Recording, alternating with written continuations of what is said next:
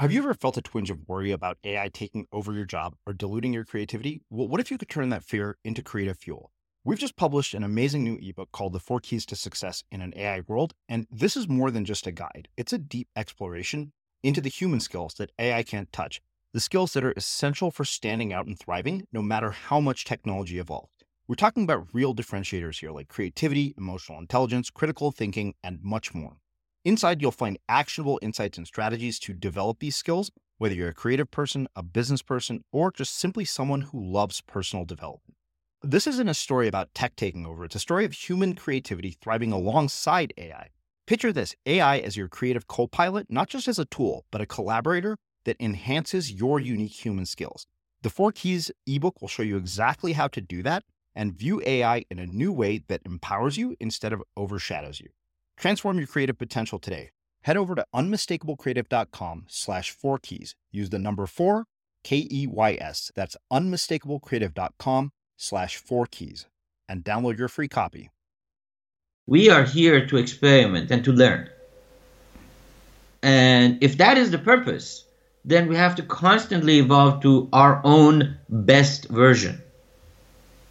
Now, you could call that you know changing. You can call that evolving. You can call it a natural process.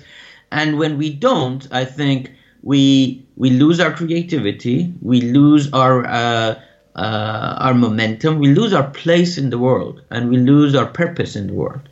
Uh, whatever that is. And it's unique for everybody and it's different I'm Srini Rao, and this is the Unmistakable Creative Podcast, where you get a window into the stories and insights of the most innovative and creative minds who've started movements, built thriving businesses, written best selling books, and created insanely interesting art. For more, check out our 500 episode archive at unmistakablecreative.com.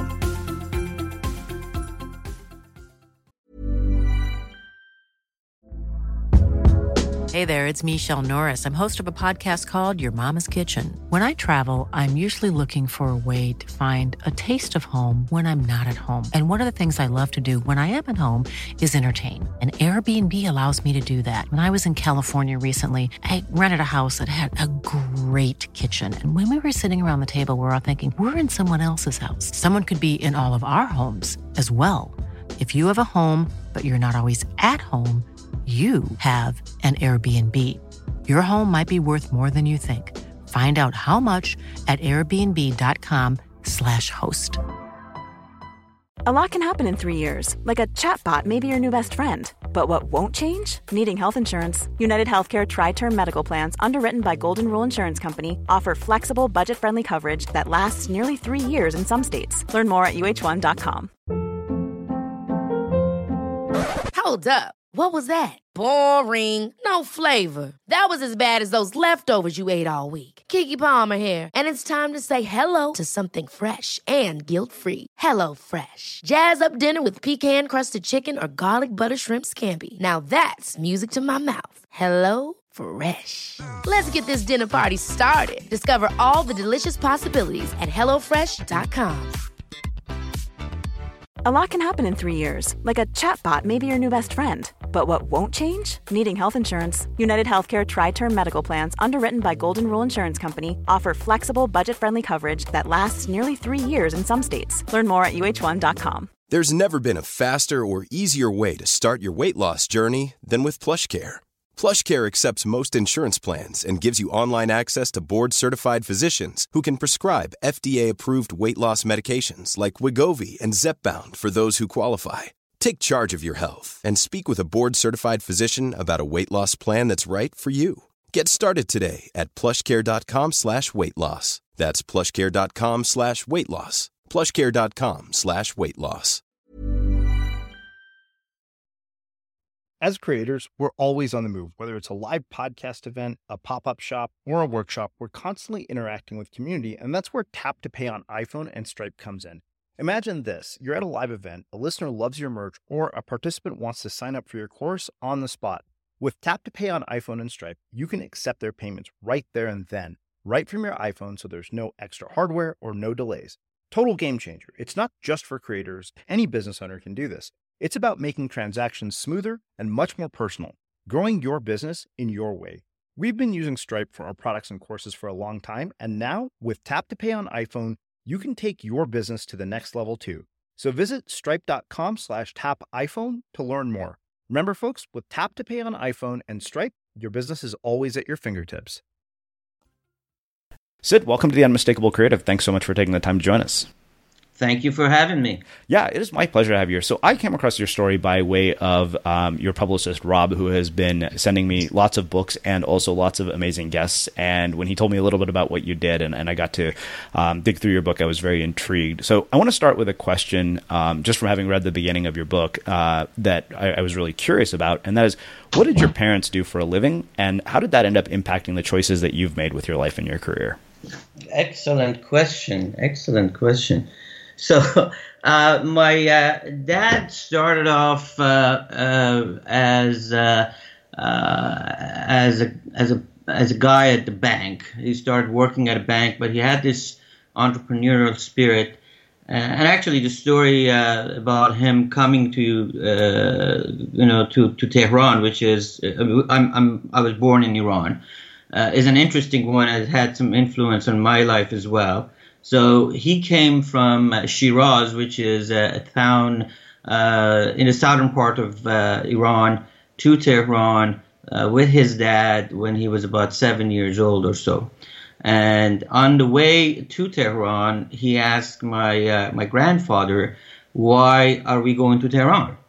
And my grandfather's comment was uh, that in small water, and it's a saying in, in, in Farsi, it says, in small water, small fish will grow. In big water, big fish will grow. And I like my kids to be big fish. Hmm. So uh, he had that, you know, that kind of mentality and entrepreneurship. He started. I think I talk in the book about a story about him and and uh, and his brother starting a store that failed miserably. Uh, but he had the entrepreneurial spirit. Uh, and at the same time, you know, he, he wanted a stable life. Uh, so he joined a bank and he moved up pretty much and became uh, one of the top three executives in a major bank in Iran. Uh, and after he retired at around 50, he really began a consulting career working with a number of leading companies, global companies, and so forth as an advisor. Uh, my mom uh, was also one of the few uh, women who started working in Iran at a very early stage uh, and uh, was educated and fascinated with, with news. I would say she would read four or five hours of news and you know stuff every day. Um, and that's you know that that's kind of the, the, the upbringing. I came to the U.S. around when I was 16 and my parents were uh, adamantly against it um, because I was doing well at school, and it wasn't, uh, and there was no revolution or anything in Iran that would uh, cause me to want to get out. Uh, but I, uh, I had a, a, kind of a desire, so I went out and got my passport, but it just needed their, their, their signature. I applied to a school and got accepted. Uh, but they wouldn't agree. So I went to my great uncle and, uh, uh, and and kind of talked to him about why I want to go. And he said, "Why do you want to go?" And I said, "Well, in small waters, small fish would grow." And he says, "Okay, don't. I, I got it." so that was the argument with my father, and uh, and that's how I got here. Wow. Okay. You know, I, I have so many questions um, about sort of even growing up in the Middle East, and you know, I'm curious what sort of misperceptions that you think you know Americans or, or people you know outside uh, in the Western world have of the Middle East, just based on what we see in the media and what we see in the news. Um, because this is just out of personal curiosity. Like literally, almost everything I think I know about the Middle East has come from anything I've seen on CNN. So I'm sure it's not entirely accurate. it's not accurate at all. Yeah.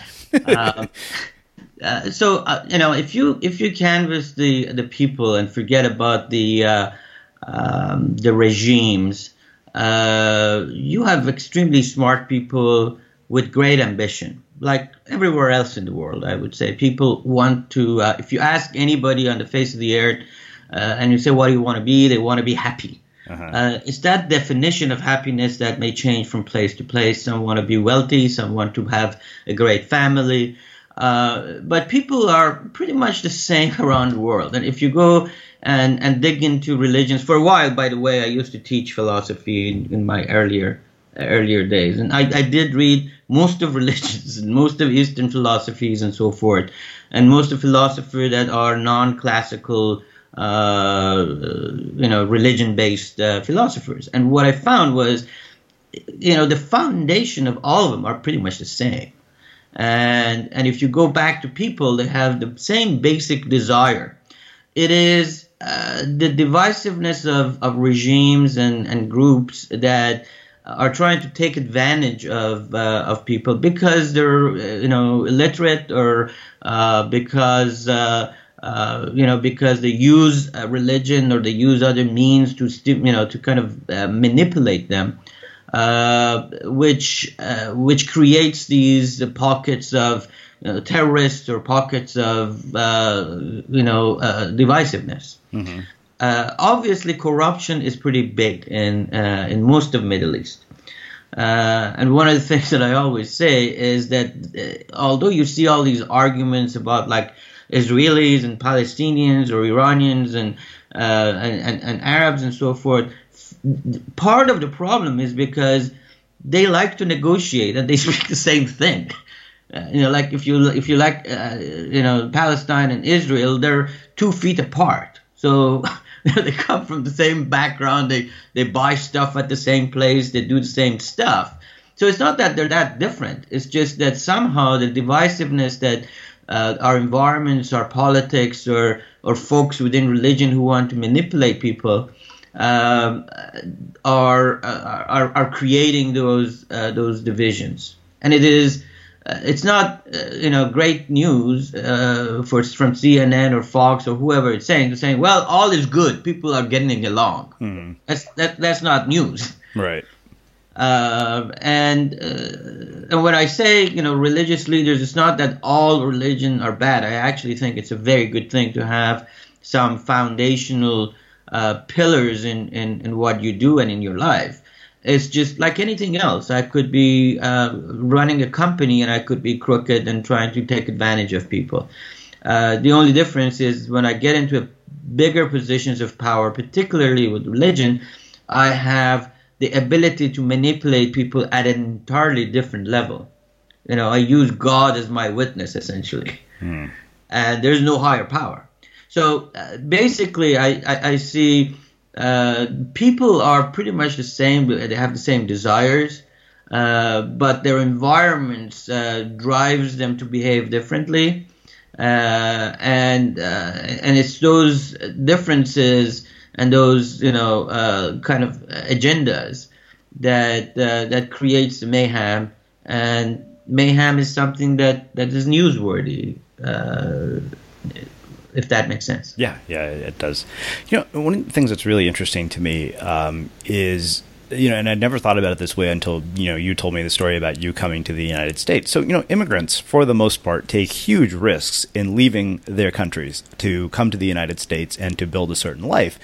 And there's you know that that in and of itself is a very entrepreneurial thing to do. But I don't know if you've noticed this, and, and maybe you had the experience with your parents, but with Indian parents, the the strange sort of paradoxical byproduct of that is that they discourage risk in their own children.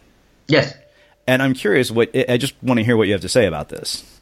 Well, well it is true. If you look at the uh, Indian parents or even the Chinese or, or, or Persians, uh, we are thought to be engineers and doctors and lawyers, pretty much. yeah, pretty much. Because those are safe positions, essentially. Uh-huh. Uh, the assumption is if you're a doctor, regardless of where you are and how the economy is, you're doing well.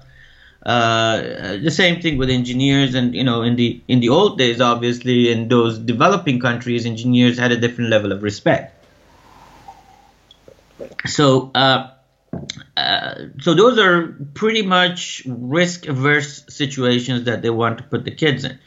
Uh, the uh, the fact is, though, that most of people outside of U.S. look at U.S. as this, uh, you know, place which is truly you could you could come in and if you have the uh, you know if you have the uh, the intelligence and you work hard um, you'll get someplace and you could make it Uh, I mean, look around you. How many how many CEOs of great companies such as Microsoft and others are Indians? Mm-hmm. Uh, I understand the Persians control over 400 billion dollars of assets. Uh, I mean, just just look around, and I think the, the one of the reasons uh, is is this uh, desire uh, to kind of get ahead and and and do better. Uh, and if, if you look at it, a lot of them have actually used those engineering degrees uh, to be able to do that. Mm-hmm. Uh, so it's kind of a dichotomy that the same thing that was the safe place has really uh, propelled, particularly in this day and age, uh, a lot of the folks to use that that kind of a base as the jumping, uh, you know, place. Mm. Um, so it is it is a dichotomy, but I think uh, uh, the the desire to be uh, living a better life um, is is overcoming the fear essentially. Huh. So with, with all this being the case, um, I'm curious, kind of, you know, from the perspective, you know, as somebody who's been an investor, as somebody who's been involved in multiple companies, and also sort of seeing where we're headed. In, your mind, you know, what do the, the future of education and the future of work look like, and, and how do we prepare for it in a way that you know ensures that we're actually going to be okay? so uh, I am, and actually I talk about this in my book towards the last chapter, and, and then there's another idea that didn't make it to the book, and, and I talked to some folks and said, "Oh, well, that's a great thing for the next book." uh, so let me let me talk about this fear that, in, in terms of education first, and in terms of where we're headed. Uh, we uh, are, are now being bombarded with this fear of artificial intelligence and robotics and uh, you know, the knowledge workers, or you know, lots of different reports, anywhere from 100 million people to uh, you know, to more or less, are going to be out of work by the next five or ten years uh, because robots are going to take over, uh, and uh, so the workplace is going to be considerably different. what I propose is, if we, is it because we wanted that life? That we as people, as humanity, as a, as a race, we are creating those things. We we are doing those in order to reduce the computational or taxation on our brain and get ready for the next evolution, which is going to be more around creativity and less around who is better because uh, as an attorney they can process data better or they're faster in adding in math. Mm-hmm. So we are really extending our capabilities, and I use the analogy of you know if you really want to look at it, when when humans came up with uh, I don't know getting a, a knife, they could have avoided that and just you know just use their teeth, but they came up with a knife because it made their life easier. We now are at a different place. We have evolved from a physical nature, and we need to evolve from a mental perspective. And that requires us to kind of get rid of some of the computational tasks and create things that would help us do that. So I believe that we have to embrace it, uh, embrace the, the, the, artificial intelligence, not necessarily be afraid of this uh, notion of, uh, uh you know, the machines are going to replace us, the machines are going to eliminate us uh, and and embrace it as a race with this notion that it would help us get to the next place. Um, so now, if you look at the um, the fundamentals of education, I think there's a lot of stuff, and I look at a lot of deals and companies. I've worked with a lot of uh, big and small entities. I think there's phenomenal things going on. And I think there's one uh, fundamental thing, and this is the the thing I was saying. It could be, uh, you know, people are saying it should be in the next book uh, is this notion of what we teach our students. We teach our students to solve problems. You know, look at engineering classes. We now do the same thing with cases uh, and so forth in the MBA uh, programs. We teach them to solve problems. But leadership, creativity, and innovation is really in finding the problems. It's not in solving the problems. That means we, when we go and work for a company at an MBA, we trust somebody else in the chain, our managers, the leaders, the CEO, to say, ah, that is the problem. Joe, we need to solve that problem. let's apply analytics or let's apply whatever tools or capabilities we want to solve that problem. So the, the generation that we create is a problem solver, not a problem finder. Does that make sense? Mm-hmm. So that uh, I think the the next generation we have to figure out a way that we will teach them how to find the problems, the right problems. Hmm as opposed to just being problem solvers, which is a pretty, you know, it's, it's a different way of looking at the problem.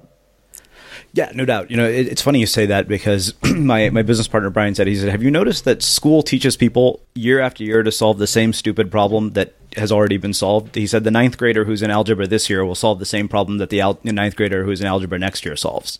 You got that exactly right. You got that exactly right. And they and they saw and we we are teaching them how to solve problems before we get them into the workforce. Mm-hmm. But we never teach them how to find the problem. right? Which seems like it's going to be essential for the future.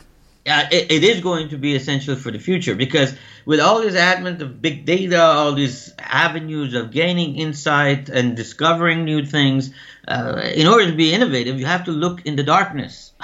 uh, in the unknown. I, I you know, I, I, use the analogy of it has to be in the, uh, uh, you know, in, in, the in, in, the in the ignorance mm. that you find new things, because facts only get you to other facts. Facts can help you improve things, but not innovate and discover new things. Hmm. Um, but you know the advent of all these technology thing and, and, and capabilities that's now being uh, being offered to us allows us to look at a lot more intelligence, gain a lot more intelligence, and those things will point to potential new problems, new value propositions, new innovations. So we have to be trained to be able to find those things. Hmm. So you've spent time um, as a an educator um, so I, I, have to ask, you know, in your perspective, do you think that education in its current form can continue? Because I, I think, I mean, like, there's no no doubt in my mind. I, have had a lot of criticisms of the system because I jokingly say I'm a failed byproduct of the system, and we've had a lot of professors here. So you know, I have the utmost respect for our educators. I think the system is incredibly flawed um, because it one it, it, riddles people with debt, uh, which I, I think is a problem. Uh, you know, it actually stifles opportunities. I'm curious, you know, from the perspective of somebody who has spent time in the system, what do you think needs to happen in order to change it so that it leads to its intended outcomes? Um, it is a very problematic system, and, and it is for a number of reasons. Uh, one is uh, it is victim to political beliefs. Uh, so one group feels, well, we we just have to be we have to provide that as a right. So you don't go on debt, you don't go in debt, and you don't, you know, and, and students wouldn't uh, wouldn't have a problem. The other one says, well, it's something, it's not a right. If you want it, you got to pay for it. The counter argument is, well, if I don't pay for it and many others don't pay for it, then we have a country that is uneducated, so we fall behind. So it's kind of a circular motion, if you would, that, that we're stuck in. If you look at the early stage, uh, you know, K 12 kind of situation, uh, teachers are not being paid well. And uh, and a lot of good entrepreneurial, uh, smart people don't really want to go to K to 12 because it, it just doesn't make any money. Uh, they they have a safe life maybe, and that's through this uh, uh, you know you can't you can't get rid of him, and you know there are other you know um, situations where uh, you're you're kind of uh, you know when you go into the system, it's hard to get rid of you because you can't get rid of teachers. Essentially, it's, it's this tenure uh, idea, and the same thing applies in colleges when when, when professors get to be tenured. Uh, it's essentially a job for life. So you you know they stop kind of uh, growing, and uh, you know they get into this routine, uh, the same same book, same same documents. They show up every you know Monday or Tuesday and show you know uh, kind of offer the same course. Uh, and what happens is after a while those are stale. But you know you've got the situation. So the tenure program has to we have to re-examine that. Uh, it is no job is a right for anybody. So that's that's one, the tenure program. The second thing is we have to get over this notion that if it's a right or not a right. Uh, and is it really money that should be uh, exchanged for the education, uh, or is it some sort of service, which is money essentially? Mm-hmm. Time is money. Um, and um, uh, and and and you know the other thing that I think difficult is, is this notion that we don't have a consistent policy uh, over time. So every administration that comes in have their own uh, ideas. They come in, they do it for a few years, and before it really gets into any uh, any results, uh, well, now it's the testing that's important. Well, now testing is not important. Mm-hmm. Um, the other thing is a social issue, I think. Now, am I giving you enough problems to solve? the the other thing is a social issue. If you look at how we raise our kids these days, if you even come, you know, 13th out of 13 teams in a soccer game, you get an award. Why? So we teach our children that it's okay to be incompetent, not to win, not to get ahead. And this generation, and the idea is let's get them through the system, let's get them out, and yeah, they haven't they, they have a degree. But when they get into the workplace, it's a different world. You're expected to perform. Nobody likes the person who's the number 13th. So it's the social effect of what we're doing, uh, the you know the way that we've structured this tenures, and uh, and obviously this uh, flip flopping on on strategy, uh, they're all contributing to this, uh, you know, to this confusion. Uh, I think if we agree on at least one or two of these pillars, the system would begin to change. So if you get rid of the the tenures, you begin to pay, you know, teachers better uh, in some form, uh, then you would get a better outcome, and that would change uh, in in some form. Uh, if we adopt a policy that we can continue over time, that would change change the situation. So change has to happen from one angle, like any other change. You you got to move the ball from some one direction, mm-hmm. and then it's moving. Now you know, like in a soccer game, if you if you kick the ball, at least you're in play. But we just pass the ball in a very small circle, and it's really not going towards the goal. It's just it's just going the same circle you know, behind behind the uh, you know uh, behind the you know midpoint midfield, if you. will. Small details are big surfaces. Tight corners are odd shapes. Flat, rounded, textured, or tall. Whatever your next project, there's a spray paint pattern that's just right. Because Rust new Custom Spray 5 and 1 gives you control with five different spray patterns. So you can tackle nooks, crannies, edges, and curves without worrying about drips, runs, uneven coverage, or anything else. Custom Spray 5 and 1. Only from Rust Ever catch yourself eating the same flavorless dinner three days in a row? Dreaming of something better? Well, HelloFresh is your guilt free dream come true, baby. It's me, Keke Palmer. Let's wake up those taste buds with hot, juicy pecan crusted chicken or garlic butter shrimp scampi. Mm. Hello Fresh. Stop dreaming of all the delicious possibilities and dig in at HelloFresh.com. Let's get this dinner party started. Millions of people have lost weight with personalized plans from Noom, like Evan, who can't stand salads and still lost 50 pounds. Salads, generally, for most people, are the easy button, right? For me, that wasn't an option. I never really was a salad guy. That's just not who I am. But Noom worked for me. Get your personalized plan today at noom.com. Real noom user compensated to provide their story. In four weeks, the typical noom user can expect to lose one to two pounds per week. Individual results may vary. Hey there, it's Michele Norris. I'm host of a podcast called Your Mama's Kitchen. When I travel, I'm usually looking for a way to find a taste of home when I'm not at home. And one of the things I love to do when I am at home is entertain. And Airbnb allows me to do that. When I was in California recently, I rented a house that had a great kitchen. And when we were sitting around the table, we're all thinking, we're in someone else's house. Someone could be in all of our homes as well. If you have a home, but you're not always at home, you have an Airbnb. Your home might be worth more than you think. Find out how much at airbnb.com/slash host.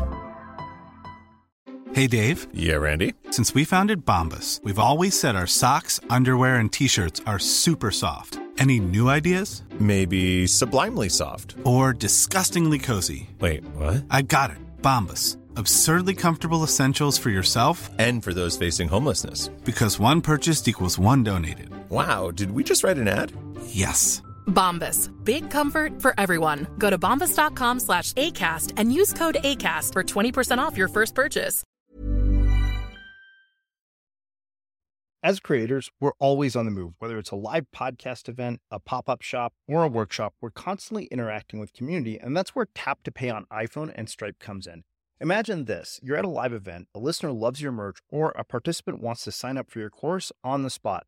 With Tap to Pay on iPhone and Stripe, you can accept their payments right there and then, right from your iPhone, so there's no extra hardware or no delays. Total game changer. It's not just for creators, any business owner can do this. It's about making transactions smoother and much more personal, growing your business in your way. We've been using Stripe for our products and courses for a long time, and now with Tap to Pay on iPhone, you can take your business to the next level too. So visit stripe.com slash tap iPhone to learn more. Remember, folks, with Tap to Pay on iPhone and Stripe, your business is always at your fingertips. Hmm. Wow. Um, well, you know, what I'd like to do is, is have you walk us through sort of the trajectory of your career and how it has led to you doing the work that you're doing today. Um, you know, what the significant inflection points were, and also I'm curious how philosophy has informed the decisions you've made, um, you know, in your business career. Um, I would say philosophy has uh, informed it quite a bit. Um, uh, I, I, think uh, uh, let me let me give you a little bit of background of uh, of, of, where I started. And uh, I have a friend who told me a while back. He said, "Sid, I don't know you. You kind of gracefully go from one thing to another." that's the way she described it in, in, terms of change. And I really didn't appreciate that uh, until recently. And it's not, I, I, wouldn't say it's not graceful, it is purposeful and because it's purposeful, it appears to be graceful, meaning. Uh, meaning that I, I do go through evaluating what I'm doing and, and kind of, uh, you know, at times hesitating, at times, you know, pivoting, at times going with the probability and shifting and switching until I find, you know, that, that, that place that I think it's, uh, it's a reasonably good plateau. And I do expect to change again. So I've, if you look at my history, I started my first company when I was 21. Then, um, then I joined after that a, a consulting firm when uh, uh, when I exited that, and it was a small consulting firm, six people. We built it to about 250, 300 people uh, nationwide, and I became the partner. And when I got there, I really felt, wait a minute, you know, this is like I was 26, 27 years old. And I said, you know, these guys over there, are making a lot of money through this equity deals. Those that those were the days of leverage buyouts. What it doesn't make sense for me to work all these hours, and I was working hundred hour weeks. So that kind of triggered this notion that there is a better place. There's a transition that needs to happen. And then I started my own company and I did turnaround work for a while. And then I became uh, and initially, I didn't have the money, so I had you know syndicated deals, and I would get other people's money. And along the way, I was bamboozled a few times, and I failed at a couple, and I succeeded at a couple more. Um, and in that period, I also started kind of becoming the principal investor after a while, because you know that was uh, that was more lucrative, and I had more control. Mm-hmm. Uh, then I began to essentially uh, kind of start companies. And it, it, it, happened with um, one day I had a client, it was a court, um, the Riverside County Courts. Um, and we had done some work with the courts with a partner that I had uh, out of uh, out of Pittsburgh. We had an office in Pittsburgh at that time. Uh, I'd done a lot of work uh, with the courts, and we would go in and essentially would look at uh, their operations almost every year and we'll say, hey, here's the budgeting requirements. And then they will use our report uh, which was pretty rigorous about what's what are the needs and blah blah blah, and then they'll go secure the budget with the state. And we'll do this with a lot of different uh, lot of different courts. And one day I was meeting with a guy named Mike, uh, who was the CEO of, of the Riverside Courts, and I said, Mike, you know, you do, we're doing this for you every every year. I love the money, but I think there's a better way of doing this. You know, if we have a software program and we call it a reengineering software program, you could see what your workload is, where you need it, and you could basically assign the right people to the right time. And if your workload is going up, you can clearly see you need more people, and it's very quantitative. You could take it to the state and say, see, we need more people. um, and it's an ongoing thing, and you could start doing it. And uh, I said, oh, that's a great idea. Uh, I said, okay, what we could do is do an RFP and hire a software programmer or a team to do this for you. And he said, no, no, no, I don't want you to do that. You just go do it. I said, but, I said, no buts, go do it. So we came out. I called my partner. I said, I guess we're in the software business. So, we hired a, a couple of, you know, a couple of software people. Uh, and we did this, and um, and we won the uh, the California Kleps Award, Innovation Award in Government. Uh, and they're now, I think, um, I, I, sold that company, but I think there were like 96 courts on it or something, which was the first process reengineering idea of software ever developed. Uh, my partner used to kid around and say, well, you have a tendency of taking off the plane without having built the landing gears. uh, and he's right. So I've, I've done that in, in my life. So uh, that kind of ended up being in a position of building now companies, this early stage stuff. Mm-hmm. Um, and um, I had an interesting experience in the 2000 with a company called Competitive Knowledge, and we actually uh, were one of the first people that uh, coined the phrase of executive dashboard. Um, and before, you know, most of the big companies now, it's a pretty, you know, well-known uh, phrase that people use: executive dashboards that displays information. Um, and uh, and basically, uh, create a company called Competitive Knowledge. Very early stages in the internet, and the idea was to aggregate data and create benchmarks across an industry, which is now a lot of companies are trying to do. But we were ahead of our time. Uh, and uh, we did get some venture funding. That was the first time that uh, we actually, you know, I actually went, uh, you know, to the venture community, uh, and it uh, it flat, you know, it failed in the 2000 because um, I just didn't see it, you know, working, and I was the major major investor and the major shareholder. Uh, and I shared with my uh, my board that I just don't think it would work, and I actually wrote a check back to some of them, which was unheard of in those days. You know, every CEO was trying to push through it. So it's the failures as well as the uh, uh as well as the successes that that helps you kind of shape things, and I think it's the failures uh, that help you uh, really learn. You know, there's a phrase in, in Silicon Valley that people say, "Oh, fail often, fail fast." I don't know if you've heard that. Mm-hmm. I think it's not fail often, fail fast. It's learn often, learn fast. So the focus is not on the failing, the focus is on the learning. Uh, so you see a lot of you know uh, because failure is also toxic in big companies although you know everybody you know provides lip service around it because it's the because we focus on the failure. If focus what did we learn from that activity that we did? If you're talking about experimentation or innovation what did we do to learn something out of it? And that essentially i think is something that has its roots going back to your question in in in the world of philosophy and in the world of we are here to experiment and to learn. And if that is the purpose then we have to constantly evolve to our own best version. Now, you could call that, you know, changing, you can call that evolving, you can call it a natural process. And when we don't, I think we we lose our creativity, we lose our uh, uh, our momentum, we lose our place in the world, and we lose our purpose in the world. Uh, whatever that is, and it's unique for everybody, and it's different. Um, so if you look at that you know process, essentially after that I did um, uh, we you know bought a company, uh, a carve out with a couple of uh, couple of people, uh, and uh, basically took that and we increased the uh, the revenue by about 30 fold in about two and a half years, three years, short of three years, which was phenomenal in terms of strategy, but it was fundamentally around using data, using analytics, getting to an insight and getting ahead of the competition.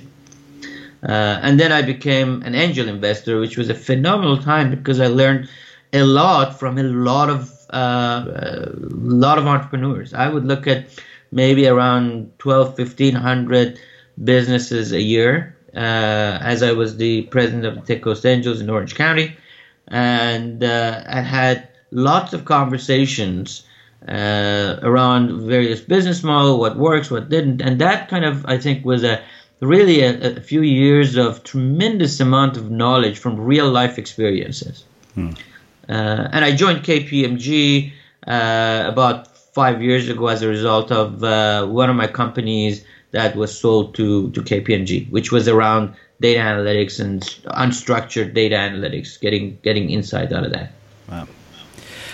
So lots of questions come from that. Um, so one of the things that, I, that I'm most curious about when I when I speak to people who have invested in a lot of companies is what are the common sort of characteristics that you have seen in the people that you've invested in that have been wildly successful? I hate the word uh, uh, coachability. I, I, absolutely do because you know it's, it's but uh, there is there is something to it. It's if the the uh, the entrepreneur uh, believes that what they're getting and selects, you know, purposely goes after those. What they're getting from an investor is really beyond the money. It's not the money that solves the problem. So if the if the entrepreneur believes that if you get more intelligence around the table, you get more connections and networks around the table, you would have a better product at the end, as opposed to, I know what I'm doing, you just give me the money and shut up. Most of those guys that say, give me the money and shut up, are people that haven't gone through the sequences. So, so they waste time and they waste the money. Mm-hmm. So, you know, a lot of times when, you know, people ask me to be on the board of a company, you know, the first thing I tell them is, uh, here's the thing, you guys uh, you know, let's say I'm, I live in Orange County, which is about an hour and a half, an hour away from, from Los Angeles, and it's always filled with traffic. I'll say, I have traveled this road many, many times. I know what time to leave, and I know where the traffic jams happen, and I usually know which exits I should get out of and when to get back. And that does two things for me. One is I'll get there faster while you're sitting in traffic. And the second is I don't spend the fuel as much. So that's kind of like time and money, money being the venture or the investments that goes in, and the time is whoever gets there first has an advantage from a business perspective. Mm-hmm. Now, uh, if you want to go and try this out and learn how where to get in and where to get out and what to do yourself that means you're wasting your time and we're wasting the energy and the money hmm. so i think the entrepreneurs that have that quality of understanding hey this idiot the investor has paid a lot of money to learn this and maybe i can stand on his shoulder to get to the next day. So that's that's one uh, thing. The second, then, I have never, and, and some people may have, I have never seen, I have never been involved with a company that, based on the first business model, they went all the way to an exit.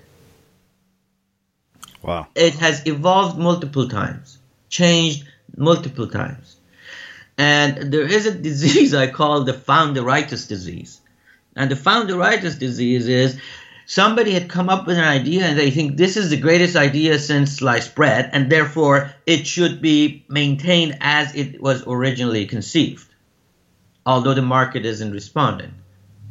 So they fall in love with their own ideas and they don't evolve. The good guys, the ones that are successful, evolve multiple times. They change the idea because, hey, no idea is perfect at inception. And because the world is changing, consumer behavior is changing, others are innovating, competitors aren't asleep, they're doing things too. You got to evolve it until you really make some really headway. And that's what I call staying relevant. You got to always evolve to stay relevant. Wow. So, one other question for you: um, How do you think about wealth and money after having, you know, um, sold multiple companies? Uh, has it changed your perspective on it? You know, because it just, you know, I feel like every time I talk to somebody who has, has, you know, gotten to the point where money is no longer an issue in their life, you know, you always hear the sort of cliche of, "Yeah, it doesn't solve all your problems," but you know, I think my my copywriter had a really good phrase. It's like, "I'd rather be rich and miserable than poor and unhappy." Yeah. Um, so I'm just curious, kind of, how your perspective on all of this this changes um, with time? Well, the, the first thing is uh, not having money really sucks. yeah. you know, it creates a lot of problems. Uh, you know, from from your health to raising your kids to worrying all the time to getting horrible jobs to having to uh, um, you know, uh, listen to your boss say whatever they want. you're, you're, you're kind of a subject, if you would.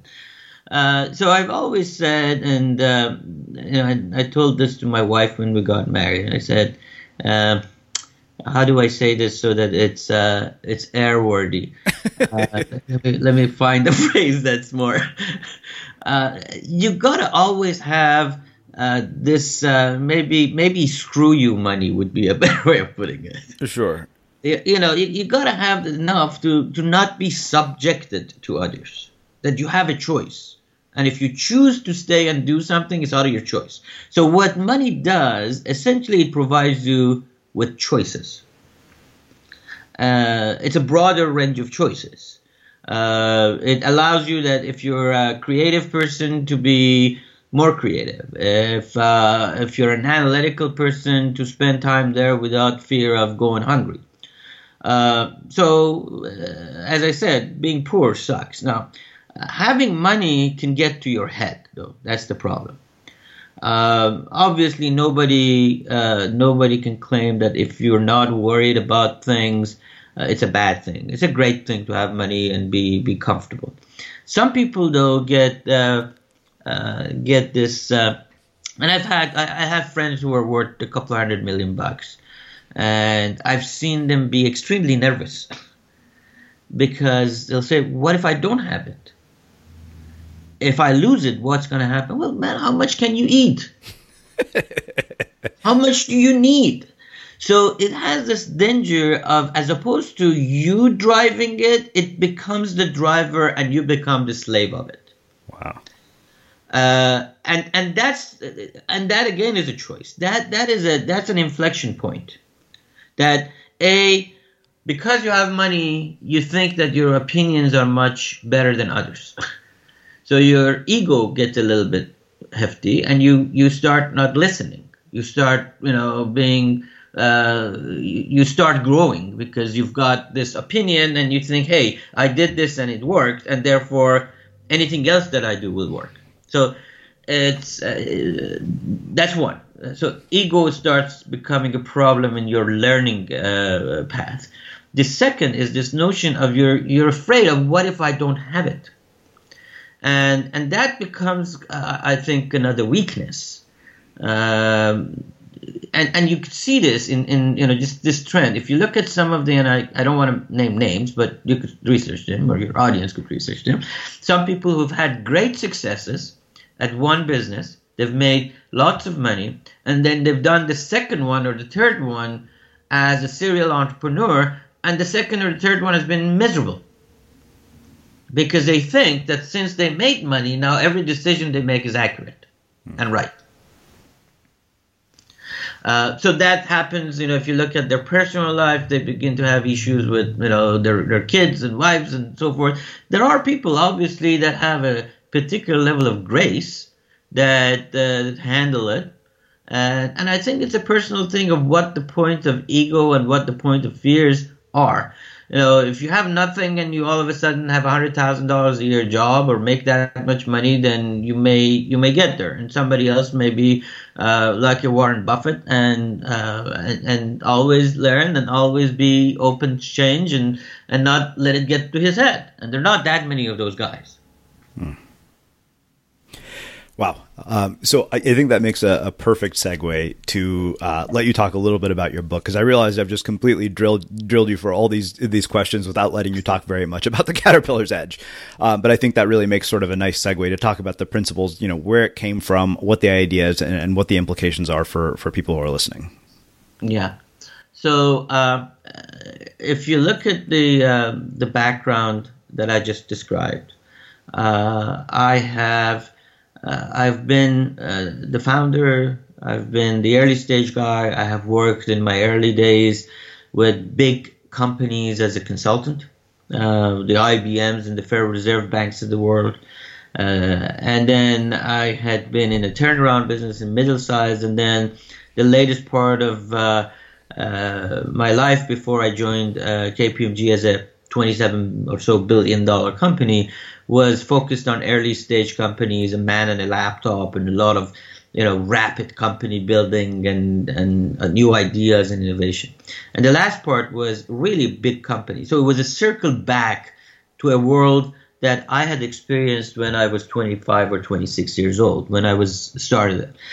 And what I have seen is an amazing continuity of behavior and what I mean is the way that people were managing, uh, strategizing, approaching uh, growth and company building is pretty much the same, follows the same principles as of 50, 60 years ago. We still train the MBAs the same way.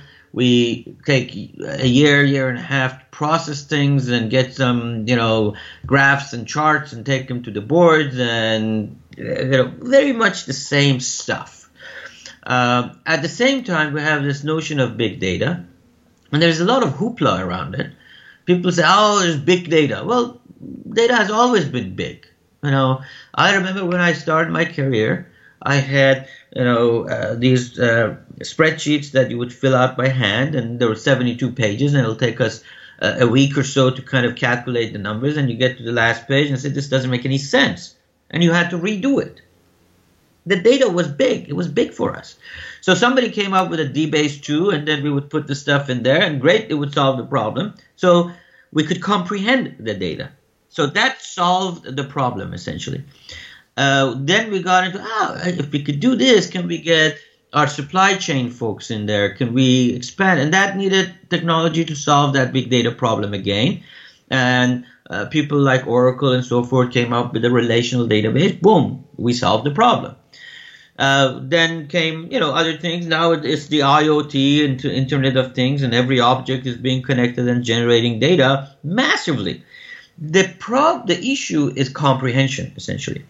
So what I saw was that we're focusing a lot on the big data stuff and analytics and competing on analytics without really focusing on competing on analytically informed strategies. That means we've got to plan in a way that is different than what we did in the past. We've got to get rid of the addictions that we've had in terms of our, you know, here's the budgeting process. That's the way it works.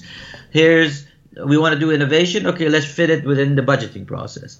Uh, it takes a year to do this. We've got to uh, we've got to act at these time frames. We have biases around oh we're great we're doing great we've always been doing it doesn't work in our business our team is incompetent so those are all biases and orthodoxies that we come to the table the if we focus on the comprehension of all of this new stuff data that provides new knowledge and we combine the two and we believe that the organization is a living entity just like a human body which means it can evolve and should evolve all the time then there is a new way of approaching planning and building and competing. Uh, and so that became essentially uh, an outcome of what I had seen over the years that there is an addiction, there's this hoopla going on over here. But if we really change the way we view and uh, the world and, and, and planning and execution and, and doing things, or shift our mind, that would lead to shifting our or changing our actions and a different way of uh, of competing. Uh, so that's essentially where the book came out. I use the analogy of the butterfly because the butterfly and the caterpillar uh, are phenomenal examples of evolution. So a caterpillar changes or evolves multiple times. It has about 4,000 or so muscles, which is uh, four or five times uh, humans. And it manages to change all these muscles to go from one form to another and then completely become a different species.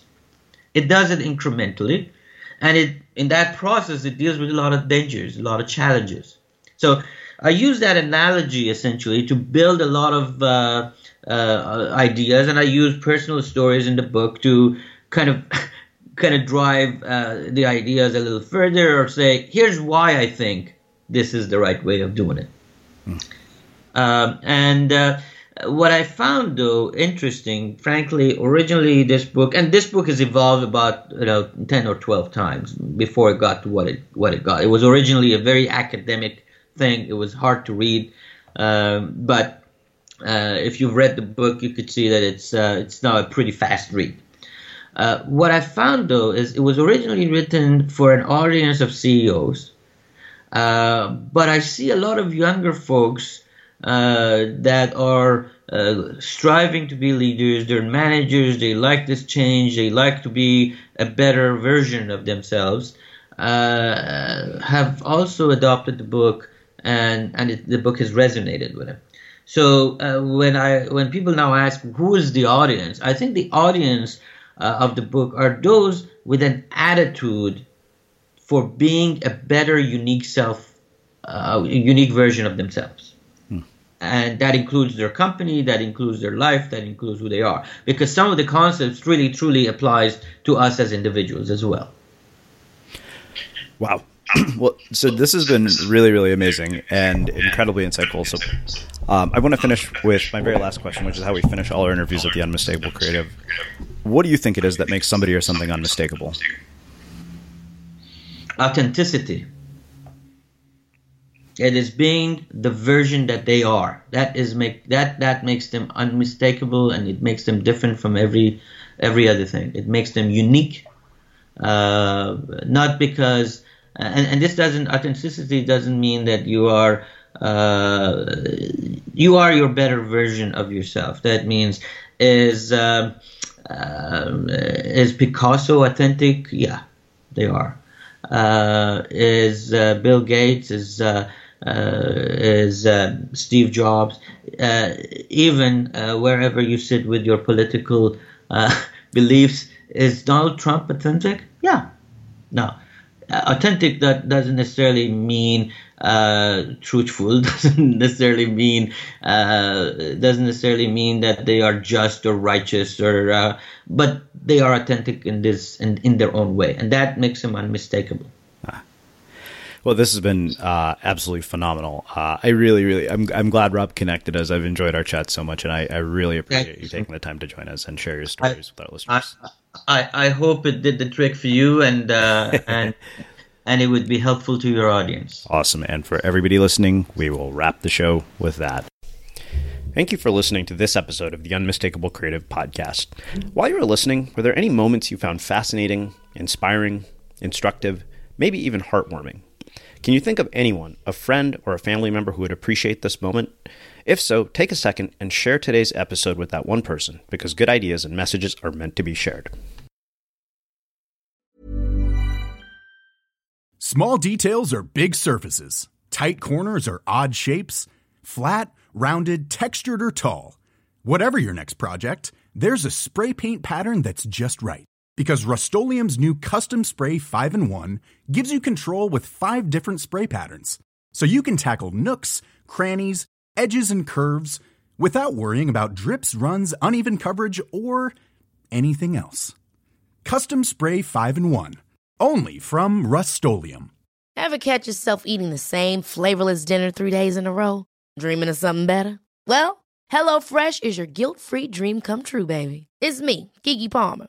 Let's wake up those taste buds with hot, juicy pecan-crusted chicken or garlic butter shrimp scampi. Mm.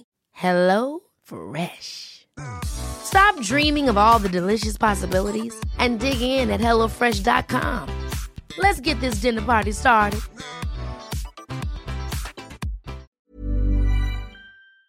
Have you ever felt a twinge of worry about AI taking over your job or diluting your creativity? Well, what if you could turn that fear into creative fuel? We've just published an amazing new ebook called The Four Keys to Success in an AI World. And this is more than just a guide, it's a deep exploration into the human skills that AI can't touch, the skills that are essential for standing out and thriving, no matter how much technology evolved. We're talking about real differentiators here like creativity, emotional intelligence, critical thinking, and much more. Inside, you'll find actionable insights and strategies to develop these skills, whether you're a creative person, a business person, or just simply someone who loves personal development. This isn't a story about tech taking over, it's a story of human creativity thriving alongside AI. Picture this AI as your creative co pilot, not just as a tool, but a collaborator that enhances your unique human skills. The Four Keys ebook will show you exactly how to do that and view AI in a new way that empowers you instead of overshadows you. Transform your creative potential today. Head over to unmistakablecreative.com slash four keys. Use the number four, K E Y S. That's unmistakablecreative.com slash four keys and download your free copy.